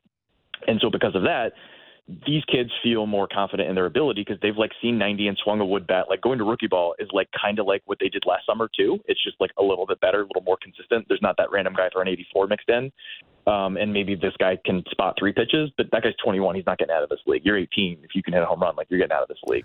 So I think all of that is happening. And then on top of all of that, from the from the point of view of the front offices, you know, with all of the, you know, the Wharton Business School, Jeff Luhnow, uh, management consultant kind of thinking, a lot of times you're you're doing what you need to do with your young players, developing them, promoting them, having opinion about them based on what your scouts and coaches say. And often the way that those guys will talk about how good a player is is like very abstract. It's not very scientific. You're not getting the level of certainty you want. And like as the front office person, your specialty is not watching a guy and saying this guy can do blank. And so in a world where there's only so many Mike Rizzo, the GM of the Nationals, who used to be a scouting director, there's a lot of guys that are more like David Stearns, who's not currently a GM, but that kind of like went to Harvard, worked in an office, is not an evaluator. And so to give that kind of guy the um, confidence they need to be able to promote a guy quickly, like what San Diego's doing with Ethan Salas, if you're that kind of GM, you need data. And now we have that data. In addition to all of these high school players playing at very high levels when they're like like I'm seeing guys as freshmen and sophomores showing up and playing with the juniors and seniors, standing out. And sometimes that guy turns into being Bobby Witt Jr. hitting a ball 105 as a 16 year old with a wood bat facing 19 year olds. Like that happens now, like pretty often. Um, you now have that data. And so instead of saying, well, this guy's, you know, hitting 300 and, you know, 20 games, it's time to promote him, like that on its own kind of means nothing at this point. But like this guy's exit velos, we have his exit velos from when he was 15. We have his exit velos this week. We have his, you know, blast motion, bat knob, sensor. This is what his like link to the ball is in the batting cage. Like you have the data now to know how good a guy is instead of trying to like surmise it and triangulate it with imperfect info. So these kids at the same time are getting more advanced at the same age all the people making the decisions are also getting more certainty about how good they are while they're getting better. And so you can kind of more accurately, more quickly put them at the level they're supposed to be at. And I think also with, I would argue with social media, they're getting a little more mature in terms of understanding what's, you know, what they need to do with the media, like all the sort of things that in the 80s and 90s were sort of foreign for, oh, a 17 year old in double A that doesn't speak English, which Salas is bilingual, but let's imagine he's a 17 year old that doesn't speak English. It's like that would be just socially a terrible situation to put him in. You're like setting him up to fail. And that kid has been training for this situation for four or five years now. Like he's not um he, he's he's a catcher that wants to be in the big leagues as a teenager. He knew like, oh, I need to be bilingual, I need to figure this stuff out, I need to get going, I need to be mature, I need to act like a professional. And he started doing that when he was like 13 or 14. So like he's been training for this at that level, and that is not how players, high school players in the 80s, were approaching this stuff, and they probably shouldn't have been. And and now that all that stuff is much more real and much easier to sort of understand. And yeah, it changes so quickly that, you know, Future Value, the book you wrote with Eric Longenhagen, uh, it only came out three and a half years ago. I loved it. And it sounds like it's sequel time uh, sometime soon here, certainly before you get to uh, the 10 year anniversary of it in 2030. Uh, Kiley McDaniel, thanks so much for taking the time out, man. Keep up all the great work. I was thinking more movie, but yeah, we Oh. can sequel too. Okay. yeah, I guess, you know, you know what? Salas is probably the right main character, right? Seventeen yeah, year old in double you A. know, Moneyball and Michael Lewis did it. Like, you know, what, what, why can't this be a movie? Yeah, why not? Let's uh, let's see it. We'll get casting right away. Uh, Kiley McDaniel of ESPN, Power Alleys on Substack, uh, co-author of Future Value, which is a, a, tremendous, tremendous read if you like this kind of front office thinking side of the game of baseball. Uh, we're gonna take a break. When we come back, we will we'll do a little bit of that see what arden zwelling thinks about potential september call-ups here. He's a guy who always has his finger on the pulse of what's going on at the high levels of the minors. We'll also continue to uh, dissect last night's 7 nothing loss and tee up tonight's rubber match between the blue jays and the orioles. It is jose berrios against kyle gibson. Arden zwelling joins us next as jays talk plus continues on the sportsnet radio network and sportsnet 360 smart takes on the biggest stories in sports. The Fan Drive Time with Ben Ennis. Subscribe and download the show on Apple, Spotify, or wherever you get your podcasts.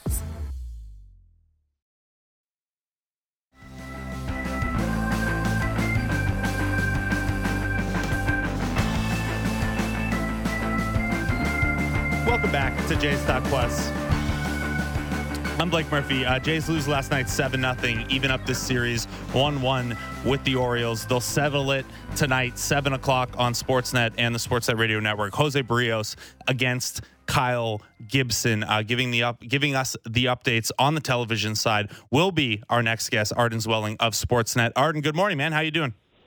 Hey, Blake. I'm good, man. How are you? I'm good. Uh, wanted to, we'll talk about the, the actual games, but you had a, a, note on the broadcast last night and wanted to talk about it in a little bit more detail because this is the kind of you know nerdy granular stuff that I, I, love hearing you talk about and formally write about. But the stuff with whit merrifield and his grip on the bat obviously you know two strikes a, a situ, a bat to ball game situation. We're used to seeing guys choke up on the bat a little bit but this has become pretty much a round the clock regular thing for whit merrifield where his approach just has uh, quite a choke on the bat. What what's gone into that? What did you learn in talking to Whit Merrifield about you know his his approach at the plate and how the handwork goes into that?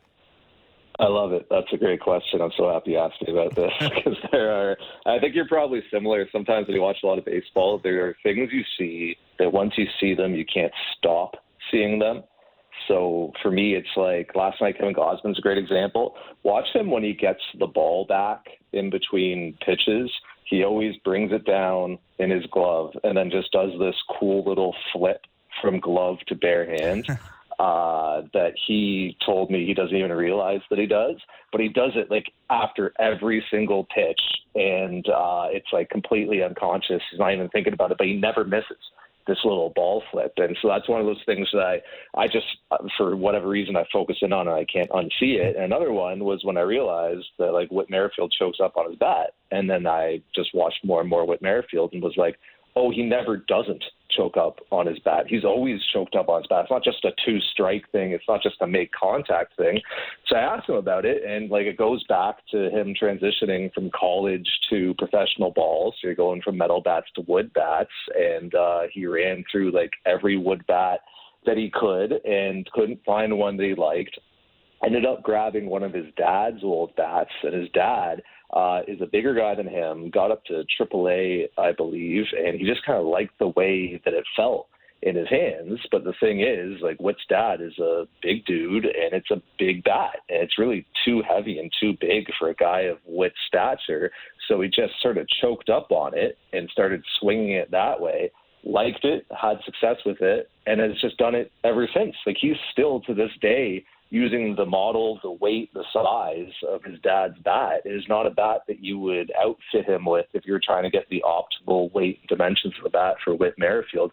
But it's just what works for him. So he has to choke up on it. And I asked him, I was like, look, like a lot of guys choke up on their bat and they feel like, you know, they do that to kind of prioritize contact and maybe sacrifice a little bit of power when you do that. And Whit was almost offended. Like, no, I like I, I think that is a total misnomer. Like I don't think that's the case at all. It's it doesn't matter where you hold the bat. It's not going to stop you from swinging it hard. He actually pointed to Dalton Varsho, who holds his bat a little bit below the knob, actually, and still like you know generates pretty good exit velocities doing that. So for Whit, it's just one of those weird baseball things that has worked for him, and you know we've seen the power from him a bit more lately. Like he's still able to generate that speed, and he's still able to hit the ball hard and hit it over the wall Maybe it helps him with the contact, a little bit as well, but it is just one of those little baseball oddities that once I saw it, I just could not unsee it every time Whit was at the at the plate. Well, and it's it's uh, pretty extreme, right? Like like you said, there are other guys who do it a little bit or do it situationally. So uh, of course it stands out. I've noticed the Varsho thing too, and I'm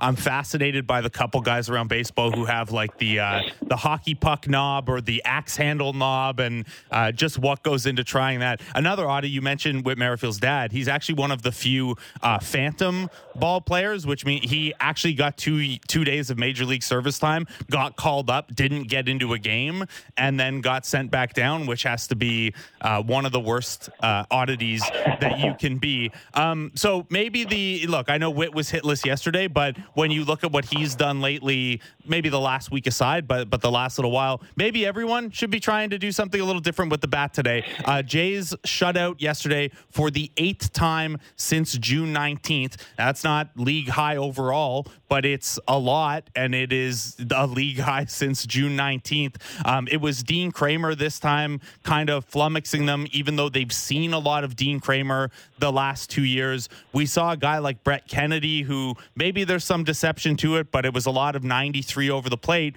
uh, give them trouble as well. Whereas they just teed off on Hunter Greene and did all right against Grayson Rodriguez. What do you make of the fact that it's been the softer tossers, the guys maybe harder to guess correctly, but not you know not the guys who are just harder to catch up with that have given them the most trouble lately.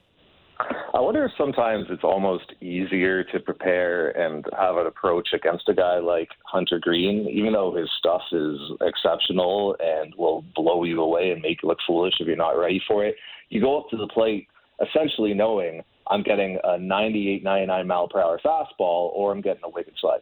I just know that's what I'm going to get, and I know how Hunter Greene likes to approach righties or lefties, and I know what he's going to throw, and I'm geared up for it. I'm prepared for it. I have dialed up the eye pitch machine before this game to throw me really high velocity and wipe out sliders. Like I am very focused in on that. But when you go up against a Dean Kremer who's working like four or five pitches and moving them all around the zone and using like a really effective cutter that um, I thought was a huge pitch for him against righties last night and a couple against lefties, more so like the elevated fastball against lefties and the changeup down in the zone.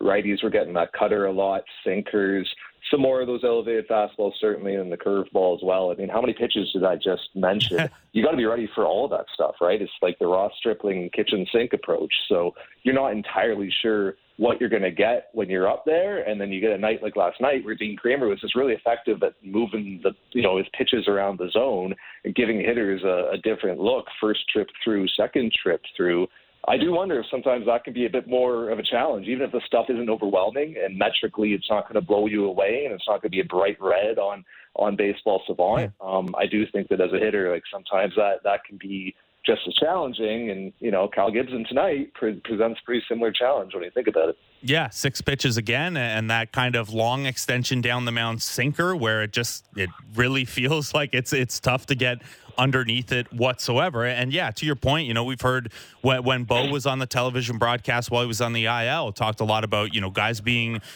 more set with identifying a pitch or identifying a part of the zone. Well, like you said, if you throw six different pitches and each of those two pitches you'll throw to three different spots, well, that's one of 18 different things you've got to dial in on versus, you know, Hunter Greene, who, you know, you're probably looking fastball high or slider away, and you can kind of pick between uh, between two there. The other element of this, obviously, Arden, is uh, they miss Paul DeJong's bat. He homers yesterday and gets uh, gets three hits. Do you just chuckle at that, man? Like, obviously, we know Paul DeJong was not as bad as three for 44, but I haven't talked to you since they made that decision to DFA DeJong rather than option someone else down. Uh, this just a case of a, a, guy who didn't click and they were like, hey, it's not going to click here. Fresh start somewhere else. What what did you make of the DeJong DFA versus you know Schneider option for a couple days uh, approach to that on the weekend?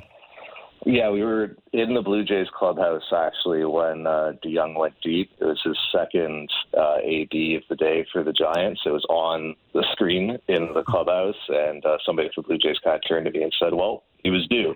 Uh, I thought, yeah, he, he certainly was. Uh, you know, I think that when the Blue Jays looked at Bo Bichette's readiness to play shortstop on a regular basis, first and foremost, and then looked at Paul DeJong's performance of late and the necessity of putting out your best lineup and having some urgency and being a bit more of a meritocracy right now going forward.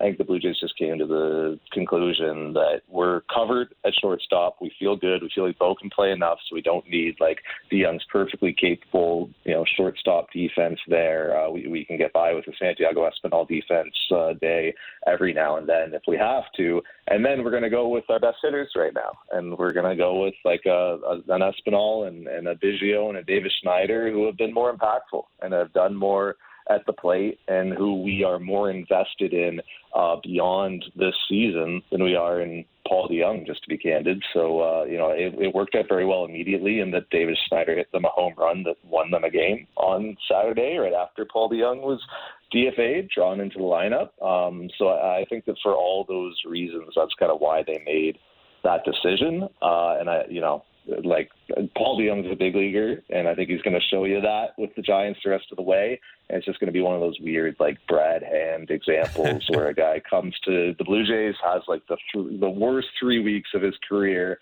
and then goes somewhere else and, and just continues playing to the standard that he's set for himself over uh, you know many seasons at this level. And I wonder too, Arden, if that decision and the Jays leaning for offense in that roster spot versus defense and protection against injury tells us something. We're we're still a week away from September call ups, and I'm sure we'll we'll talk to you again before then. But when you look at that decision, when you look at who is available at AAA and could maybe help this team down the stretch. Uh, you know, I think the easy answer is Nathan Lukes. He, he's been in that spot before. He offers you some pinch running and defensive value there. But there are a couple other names at, at AAA that could maybe help. There are obviously um, the, the more prospect oriented names like Addison Barger, someone who doesn't have a path to a position but has hit like crazy in Spencer Horwitz. Even a guy like Cam Eden, who's not on the 40 man but is 45 for 48 stealing bases down there this year. Do you have a lean on what you think the Blue Jays may value with that 28th man roster spot when uh, when things open up next week?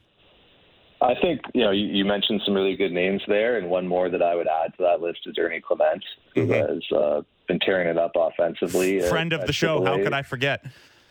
Recently, yeah, a noted guest on uh, Jays Talk Plus, and uh, a guy who can play some shortstop as well. To your point, uh, so if, you really needed to give Bo some DH days down the stretch, and maybe you don't have a good matchup for uh, Santiago Espinal for whatever reason, uh, obviously Clement and Espinal both hit righty, but maybe there's something with the swing planes or with the velo, the style of pitching that you're going to see where you think Clement's a better matchup. Put Eric Clement in there, he could play shortstop for you. So that, I would think, you know, the the Lukes Clement tier is going to be sort of the the first option because you'd rather keep like uh, a Barger, uh, you know, a Horwitz, um, a Martinez, a Cam Eden, who you mentioned playing right now. You'd rather they're having regular reps at AAA as Buffalo finishes out their season. You know, if you're constructing a playoff roster, um, it might be a different conversation with uh, like Cam Eden bringing a very real speed element that you might want to bring in off of uh, off of your bench, or you know obviously Nathan Lukes like a very sound defender and he brings a contact element at the plate and a discipline element at the plate that you may want there, or if you're even like just down the stretch in September and you're like, man, we keep getting shut out. We are not getting anything offensively. We are like a little bit desperate right now for some sort of a spark in our lineup let's bring up Addison Barger and see if he can run into one. So, uh, you know, those would be sort of the, the considerations, I think, for that final roster spot. And Cam Eden, uh, certainly not a guy you're, you're going to ask to hit much, but if you are looking at that, he'd need a 40 man spot by August 31st to be playoff eligible. So, um, you know, maybe some, some juggling there to come. There's also the Chad Green element on the pitching side. Um, I know you guys got a minor update on him yesterday, Arden, and, and they're not going to say as much, but do you get the sense they'll probably just wait for September 1st now at this point with, with Chad Green unless they really need an arm at, at the major league level? It's felt like like even before the concussion, the Blue Jays have just been waiting for this decision to take care of itself. Mm-hmm. Um, yeah, the Shulmanism of it, of just somebody gets hurt, a roster spot opens, you have a need, and so you just pull the the Chad Green trigger, and, the, and it just hasn't happened to that point. And obviously, really unfortunate that uh, Tyler Heineman domed him, and he had a you know to go into the concussion protocol there. But the you know one side sort of benefit for the Blue Jays that came from that she started a new 30 days on, on rehab. Uh, and it's kind of like rehabs for Tommy Johns are actually kind of interesting. You can do your 30 days, and then if player and club both agree, you can actually extend a Tommy John rehab assignment by 10 days uh, just because of the nature of the injury. And sometimes it takes longer than a month for a guy to get back to where he needs to be. Uh, and you can do that three times.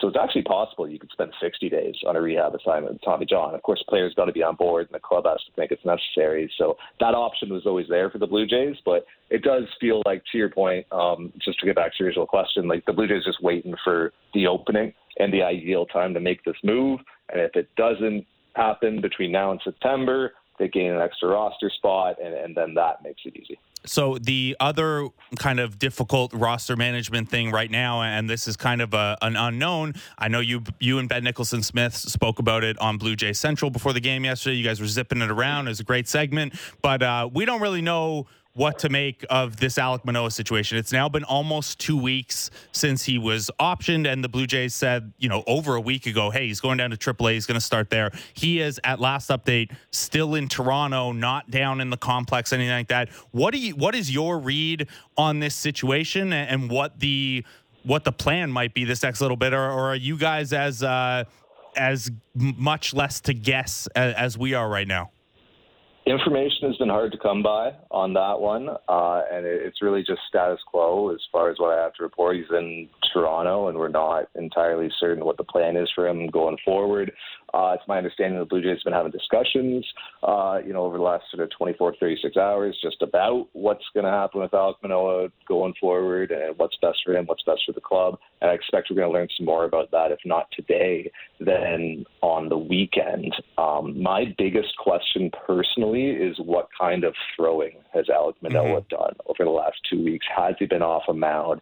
Is he playing long toss, flat ground? Has he thrown pitches? Like, just where is he at? In terms of being able to absorb some workload if needed uh, on a short term basis. Because like that's just the biggest consideration for the Blue Jays right now. Because if you couldn't in you know call him up to fill uh, an injury or to you know pitch as the 27th guy of a doubleheader or whatever within the you know next several days, then like that's all of a sudden you're you're looking at alternatives, and all of a sudden you're looking at Bowden Francis, and so I like as far as I know right now, like I would say Bowden Francis is the de facto number six in this rotation um, because he's on the roster and because we know that he is pitching regularly, and frankly, uh, if you want to talk about a guy who has like limited runs, uh, has been really consistent in the strike zone, hasn't had many walks, uh, is throwing with a lot of velocity and maintaining his mechanics, and is very composed on the mound, and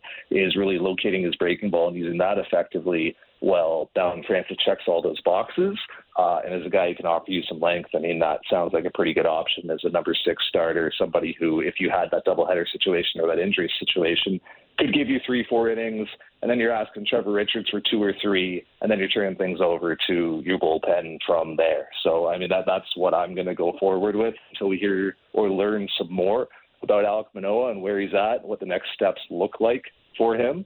But certainly, just a lot of uncertainty there right now. Uh, we we really we know as much as as we've told you. Yeah, and and that's a it's well said because you know the the thought with him being optioned to AAA rather than back to the complex league because the complex league solves all of the we're asking questions about it. You just do the like he's in the pitching lab for the rest of the year thing. But when they said AAA, not only not only does the change in plan raise a flag, but also the presumption was, yeah, he's SP6. And now I'm with you. You you know how I feel about Bowden Francis. I, I like watching him pitch a lot, and only five walks over 27 innings uh, is is pretty good stuff. In addition to three inning saves, which are always fun. Uh, Arden Zwelling. Thanks for taking the time out this morning, man. I hope that Camden has a place for you to shelter if the weather turns the way the forecast suggests it may. Oh, geez, I haven't even looked at it, uh, and I'm just not even going to look at it until I have to. It's Yeah, sunny there right now. Chris Black corrected me and said it's sunny there right now. He sent me a picture, but uh, it is supposed to rain a little later. So hope you guys get this one in and stay dry. Yeah, me too, man. Thanks for having me. Arden Zwelling of Sportsnet. He will be on the television broadcast with Dan Shulman and Joe Siddall uh, a little later today. Jays then return home, and you're going to hear a lot of Dan Shulman because Dan Shulman is going to be the voice of Canada basketball as the FIBA World Cup starts tomorrow morning on Sportsnet as well. Canada gets underway 9:30 a.m. against France. Good luck to me in doing this show in this time slot tomorrow while watching the Canada France game. Uh, I've got a preview up on sportsnet.ca as well where you can see everything about uh, set you up for Canada in this tournament, who's on the roster, their strengths, their weaknesses, what's at stake here, uh, what the Olympic qualification is like. But of course, we'll be talking Jays here tomorrow morning as well, uh, 10 a.m. to 12 p.m. It's Jose Berrios against Kyle Gibson tonight. In the rubber match, it's Jesse Rubinoff and Matt Marchese for you next. It's Jeff Blair solo, 5 to 7 to continue teeing you up for this series. And it's Jeff Blair solo for Jay's Talk postgame. Uh, thanks to Jay Jackson, Kiley McDaniel, Arden Zwelling, and Ben Shulman. Thanks to Nick, Andrew, Jennifer behind the glass. Talk to you tomorrow.